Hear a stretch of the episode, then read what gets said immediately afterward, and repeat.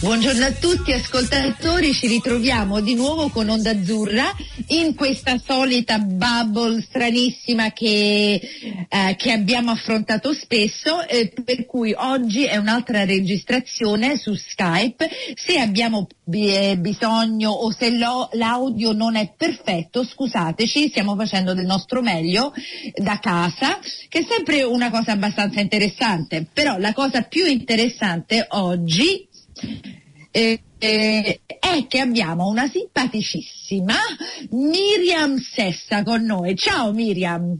Salve, ciao a tutti e tutte. Ciao Antonella, come va? Ciao Miriam. Eh, bene, bene, adesso sem- sempre, io sto sempre meglio quando siamo in compagnia, Carla, e poi sempre con persone così interessanti. Perciò... Infatti, allora oggi abbiamo bisogno di fare un'introduzione piccola in modo che sappiate con cui parliamo e di che cosa parliamo perché è importante e, e poi ci tuffiamo. Allora, Miriam Sessa è una caucus manager, Tawiwi caucus manager è Toa Nest. Allora, Toa Nest è un'organizzazione eh, che porre fine alla violenza sessuale e violenza domestica domestica. Per cui se questo tema di cui parleremo è una cosa eh, difficile da affrontare, se non la volete sentire o ascoltare, per favore eh, è ora di spegnere e poi però prima di spegnere vi vogliamo dare ehm, delle informazioni che potete seguire. Miriam, eh, tu hai dei numeri di telefono oppure del, un, un, sito web che puoi, puoi dare a chiunque che ha questo questo feeling. Assolutamente, quindi qui in Nuova Zelanda esistono due numeri principali, uno per la violenza domestica che si chiama Family Violence Information Line, che è 0800 456 450, ve lo ripeto, 0800 456 450. E l'altro numero che è per la violenza sessuale è Safe to Talk, eh, che è 0800 044 334 ve lo ripeto 0800 044 334. C'è anche un sito che il governo neozelandese ha creato di recente soprattutto per, il, per la situazione Covid eh, che si chiama safebubble.org.nz, quindi è nello specifico per violenza domestica e sessuale durante questo periodo un po' strano che è il Covid, che adesso siamo ovviamente nel livello 1, quindi è, è molto meno intenso, però se dovesse cambiare le cose lì ci sono gli aggiornamenti per eh, i, i, servizi che sono disponibili durante, durante il Covid. Perfetto, allora eh, questi numeri speriamo di ripeterli eh, alla fine in modo che se li avete mancati potete anche tornare oppure in podcast eh, si possono sentire questi numeri. Per cui quelli che rimangono a sentirci ci ritroviamo. Ciao Miriam, grazie per averci dato il tuo tempo che so che è prezioso perché stai lavorando eh, tantissimo in questo, in questo periodo. Come va?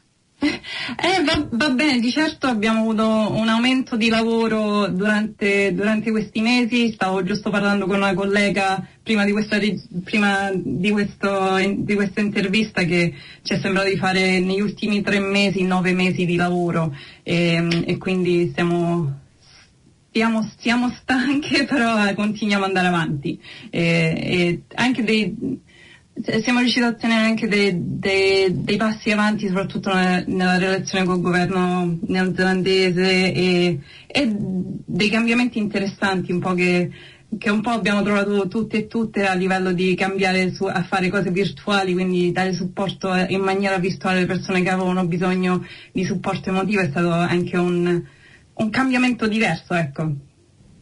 Sì, però perlomeno possiamo dire che questo ci dà anche una più ampia via per poter eh, captare tutti, perché in un certo senso, eh, cioè noi abbiamo parlato con dottori, fisioterapisti, eccetera, in un certo senso c'è, c'è il bisogno del tocco, della, della tattica, però eh, anche sapere che se non riesci a vedere la persona in faccia o faccia a faccia, perlomeno un altro metodo di, di comunicazione che penso che sia la cosa più importante c'è.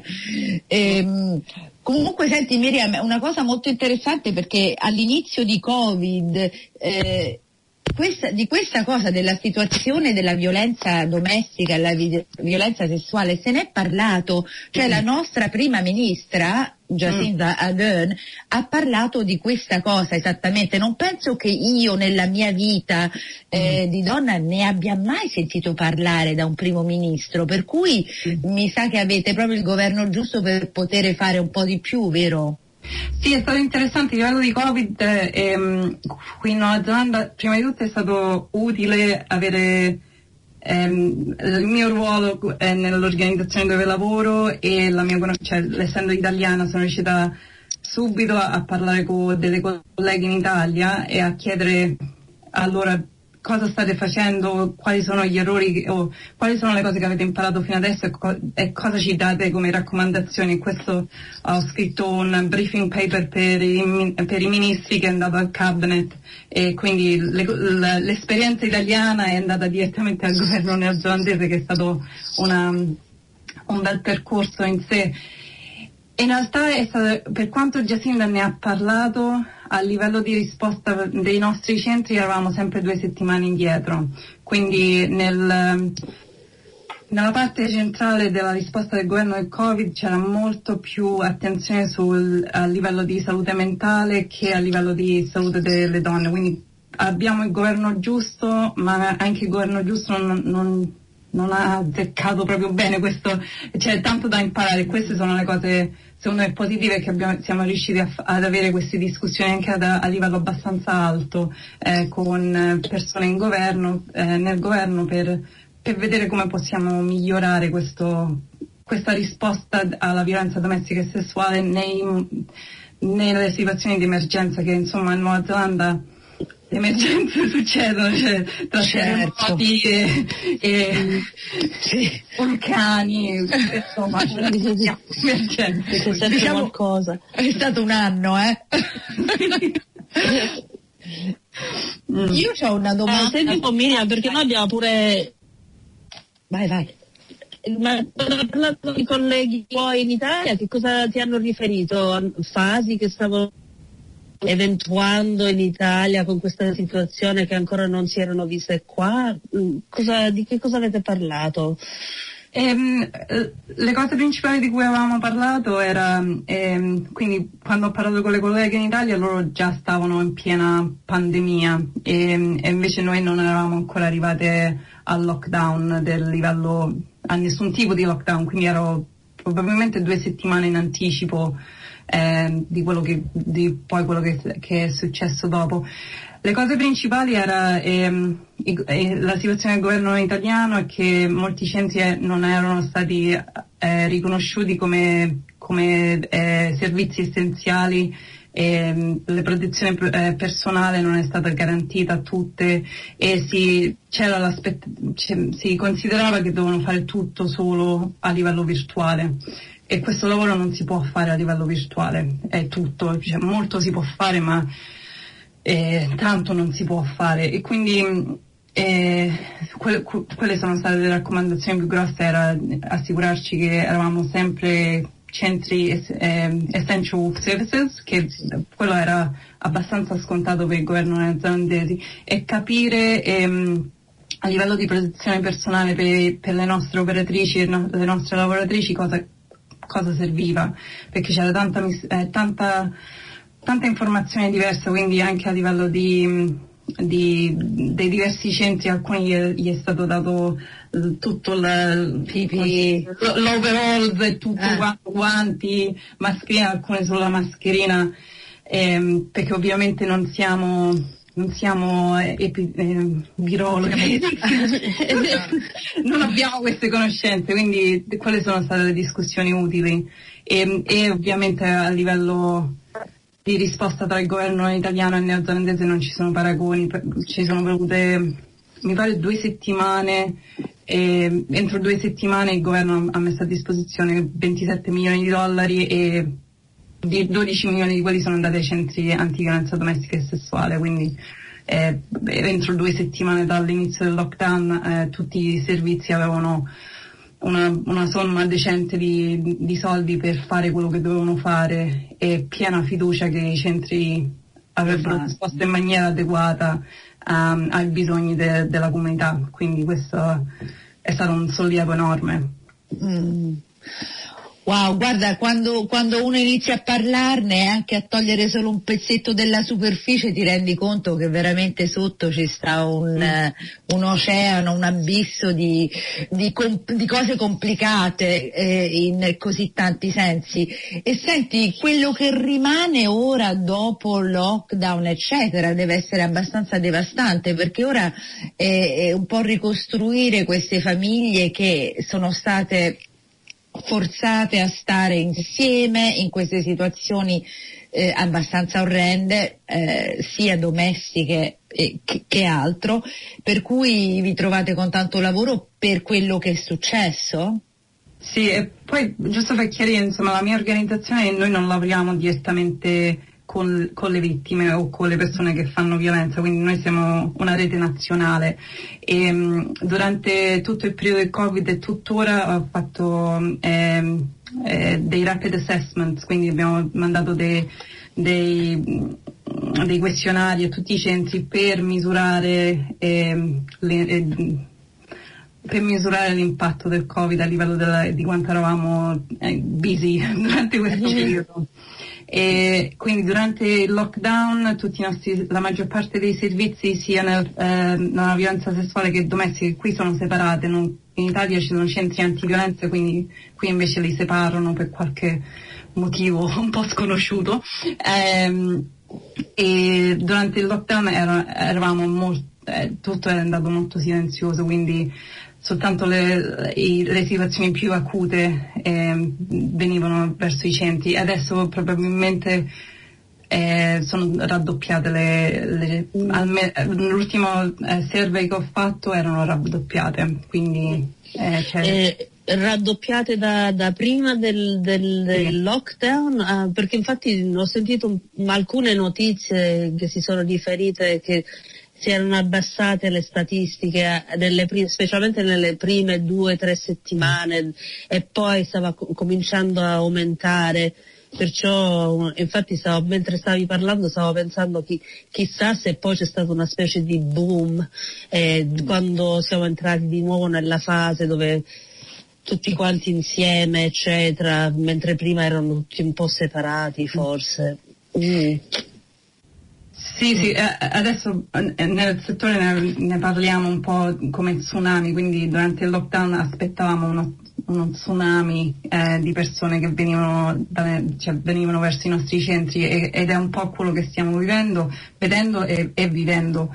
E, ehm, e sono anche, sto anche in reti c'è, c'è, quella situazione complicata che non solo sono le situazioni di violenza domestica e sessuale, però abbiamo anche eh, la situazione di disoccupazione, di, esatto. di mm. quindi anche altri servizi con cui sono in contatto che magari non, non, non sono propriamente solo di violenza, ma sono servizi per, per famiglie più, più genericamente. E, ehm, anche loro stanno vedendo per la prima volta famiglie che di, che di solito non vengono a cercare aiuto, quindi stiamo vedendo proprio una, un impatto a livello sociale profondo e, e sarà, ci vorranno parecchio tempo prima che, che un po' questo impatto riuscirà a, a guarire e a risolvere.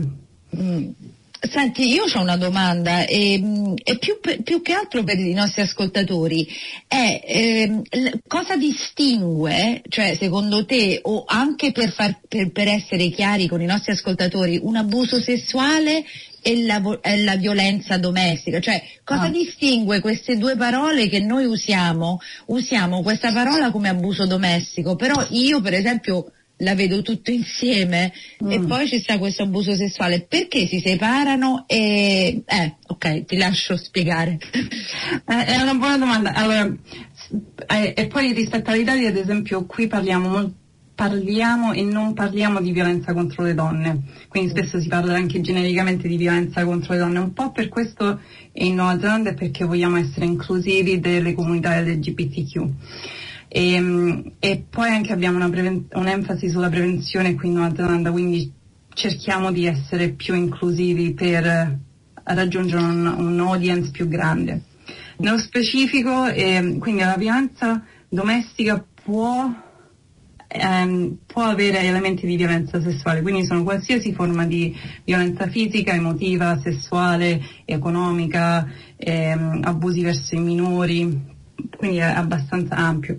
La violenza sessuale può accadere all'interno della violenza domestica o può accadere al di fuori della violenza domestica. Quindi per questo eh, si distinguono le due cose e a livello, ad esempio a livello di prevenzione, quello che aiuta a prevenire entrambe sono sicuramente il, ehm, il pensare alle dinamiche di potere dettate dal patriarcato, dal colonialismo, dall'omofobia.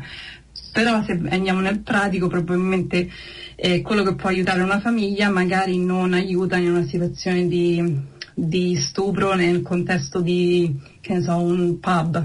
Sono due dinamiche diverse, quindi eh, per questo si distingue. Poi qui in Nuova Zelanda rispetto all'Italia abbiamo proprio leggi diverse, sono diversi reparti, cioè diversi dipartimenti della polizia che si occupano della violenza domestica rispetto alla violenza sessuale, quindi è, è molto separato. E, ciò, e quello che separa lo rende più difficile perché quando una cosa è separata la comunicazione viene separata, per cui eh, quelle linee di comunicazione che possono aiutare dall'inizio alla fine non, non ci sono, oppure mi sbaglio?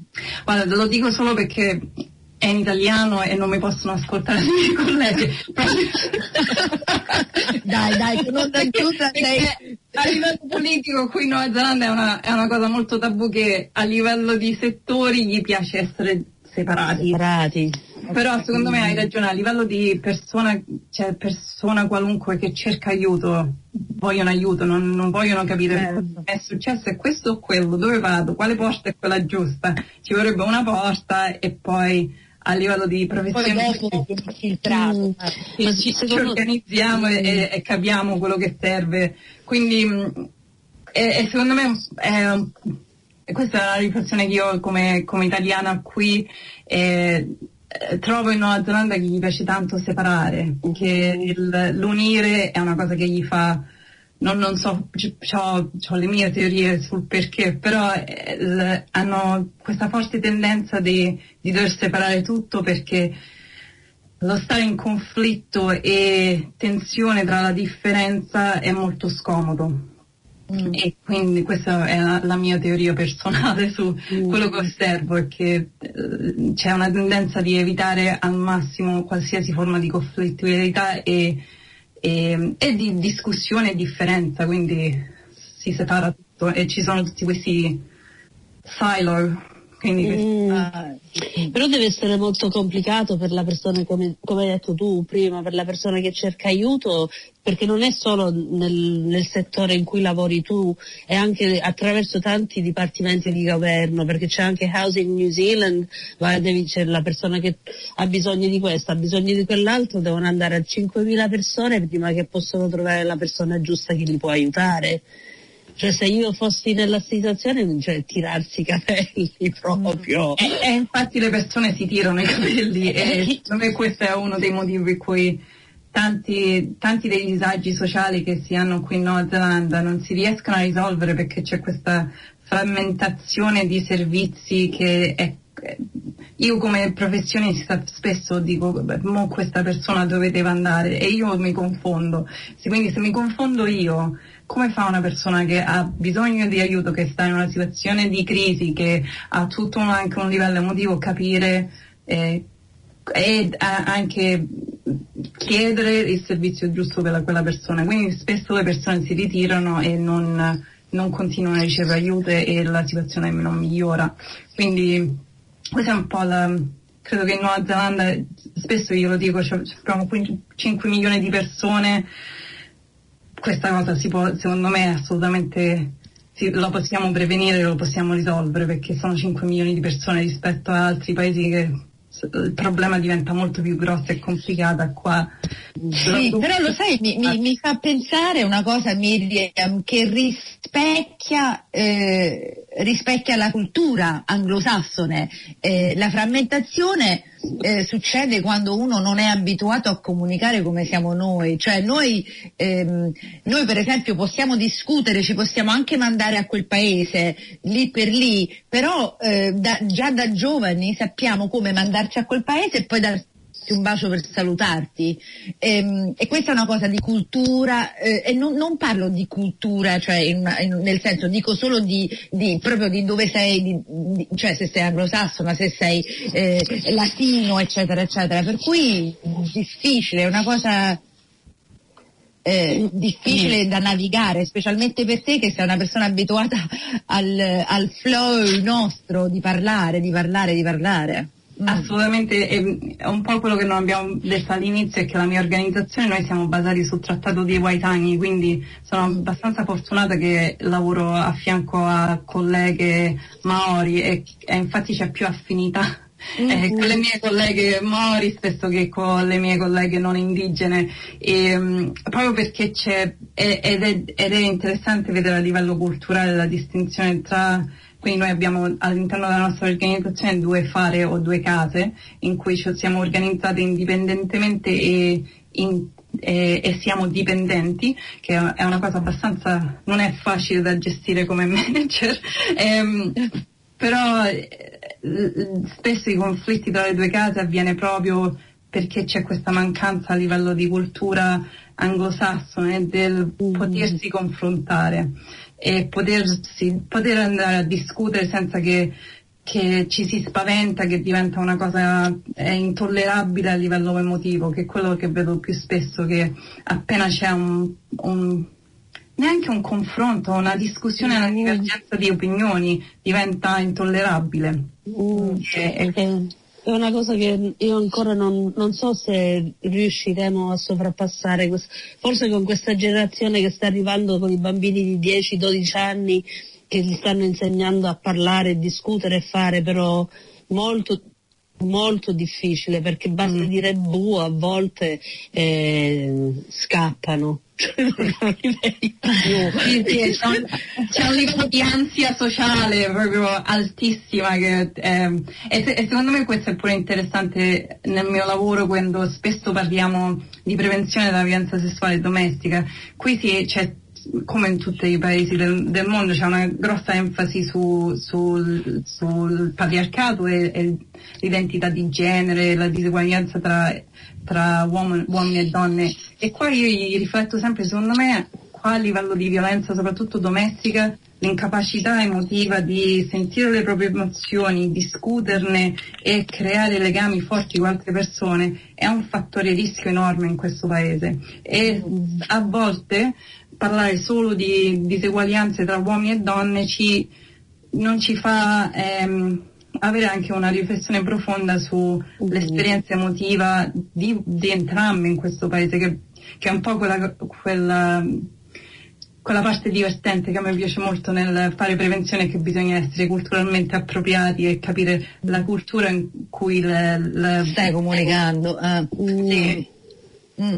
Questa è una cosa proprio, cioè, ritornando a quello che avevo detto prima, quando tu c'hai, per esempio in Italia noi siamo monoculturali eh, fino a ora, e per cui quando c'è un, una cultura la comunicazione è uguale per tutti, invece in Nuova Zelanda ci sono tanti strati e sono strati mm. ancora molto difficili perché siamo proprio al post-colonialismo giovane, cioè siamo proprio all'inizio, mm. per cui do, molto difficile. Però senti, riportandoti a quello che fai tu, eh, e abbiamo poco tempo, sfortunatamente perché è un discorso che potrebbe andare avanti per sempre, ehm, cioè, a parte la comunicazione di cui abbiamo parlato, la violenza sessuale e l'abuso domestico, eh, cioè, guarda, è anche una domanda difficile. Le percentuali sono più alte qui in Nuova Zelanda, secondo te, che, che per esempio, faccio un esempio solo con Italia perché quello che conosciamo è, è la lingua in cui stiamo parlando, o, o sono cose completamente dif- diverse e le percentuali cambiano perché siamo diversi? Ehm, è sempre una domanda difficile da rispondere, certo. eh, prima di tutto perché è difficile misurare la prevalenza della violenza all'interno di una comunità. Quindi eh, è, spesso si, eh, si usano i, i, dati statistici della, polizia, statistici della polizia, eh, però quello ci dice soltanto una parte della storia.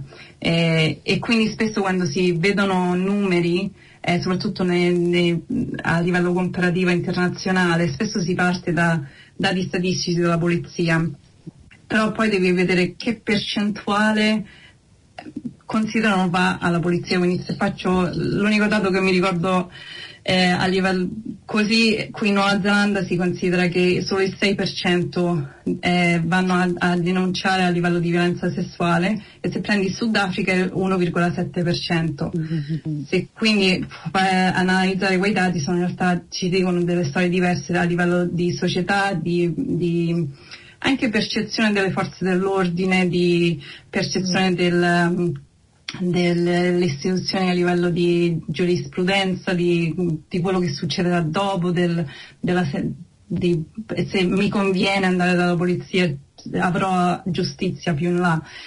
E, ehm, quindi più o meno quello che sappiamo è che un po' in tutti i paesi eh, occ- cioè, sviluppati occidentali eh, una donna in tre o una donna in quattro eh, una persona trans su due una, è un uomo su sette avrà un'esperienza di violenza domestica e sessuale, la maggior parte avviene al di sotto dei 16 anni. Wow. E questo è abbastanza. Ci sono alcuni paesi in cui avviene, ad esempio, un paio d'anni fa eh, stavo facendo del lavoro con la Papua New Guinea e la Papua Nuova Guinea e là le statistiche erano una donna su due. Quindi mm. ovviamente ci sono dei, dei, dei casi in cui avviene di più però questi sono un po' i dati che avvengono consistentemente, livello, avvengono più o meno in tutti i paesi. Aiuto! influenze culturali e poi anche economiche, tante tante cose che influiscono su queste cose. È un lavoro molto, secondo me è un lavoro molto difficile quello che fai, perché poi succede una cosa come il Covid, sta andando, tutto se- ah. prosegue il normale, boom, ti succede una cosa del genere e poi c'è tutta una fase diversa che uno deve confrontare, esperienze nuove che uno deve imparare nel campo del lavoro. Mm. Eh, sì, è un lavoro che, in cui non ci si annoia. No, però, però ti voglio anche dare un abbraccio e dire aiuto, però cioè, spero che tu ti puoi, che c'è qualcuno che ti dà degli abbracci perché sentirai delle cose eh, difficili e, cioè stai facendo un lavoro che noi proprio rispettiamo al 100%, specialmente come donna posso dire grazie dal cuore e, e quelle statistiche mi fanno un po' uh, mi fanno un po' sentire male, devo dire la verità. Io avevo una, una una domanda vai, dal punto di vista, perché parla, come Carla aveva menzionato prima tutti i diversi strati, ma, mh, ma le persone da diverse culture vengono da, da voi? Perché a volte un, uno dei problemi è entrare proprio nelle altre culture che non so, sono nuove recenti nella Nuova Zelanda, non so se mi sto spiegando bene. Allora, qui in Nuova Zelanda in realtà siamo molto fortunate ad avere due organizzazioni che lavorano, una a livello nazionale che si chiama Shakti e lavora nello specifico con persone che sono eh, emigrati e rifugiati eh, qui in Nuova Zelanda perché Ovviamente ci sono diverse barriere sia a livello culturale che a livello linguistico per accedere a, su- a supporti e ci sono anche barriere a livello di visti, quindi non tutti, non tutti i servizi sono accessibili per persone che non hanno la residenza. Quindi so, si specializzano anche da quel punto di vista o se ad esempio una persona è qui con il visto del marito e sta subendo violenza domestica, recentemente abbiamo avuto anche una, una legge abbastanza, eh, eh una legge importante in cui la, la donna può avere un visto separato dal, uh, dal, marito in caso di violenza domestica, quindi questo è, è molto importante. Quindi eh, Shakti e Shama sono le due organizzazioni che lavorano con gli immigrati e, e, Shama lavora più con la violenza sessuale e Shakti con la violenza domestica. Eh, quindi questo è importante. Ragazze, mi, mi, dispiace, ma ogni volta che abbiamo una persona così interessante succede la stessa cosa, che vogliamo parlare fino al tramonto, però non possiamo, infatti non abbiamo neanche tempo per ripetere tanto. Miriam, se ci mandi i tuoi numeri, eccetera, eccetera, lo metteremo su Facebook in modo che i nostri ascoltatori possano andare su Onda Azzurra oppure anche Planet FM o, o qualsiasi altra cosa con cui noi comunichiamo in modo che che vi facciamo, ridiamo i numeri e diamo le informazioni. Però senti, risentiamoci Miriam perché eh, non è una cosa di cui uno può parlare per 30 minuti, diciamoci la verità. Mm. e sei stata super interessante e ti vogliamo dare tanti baci.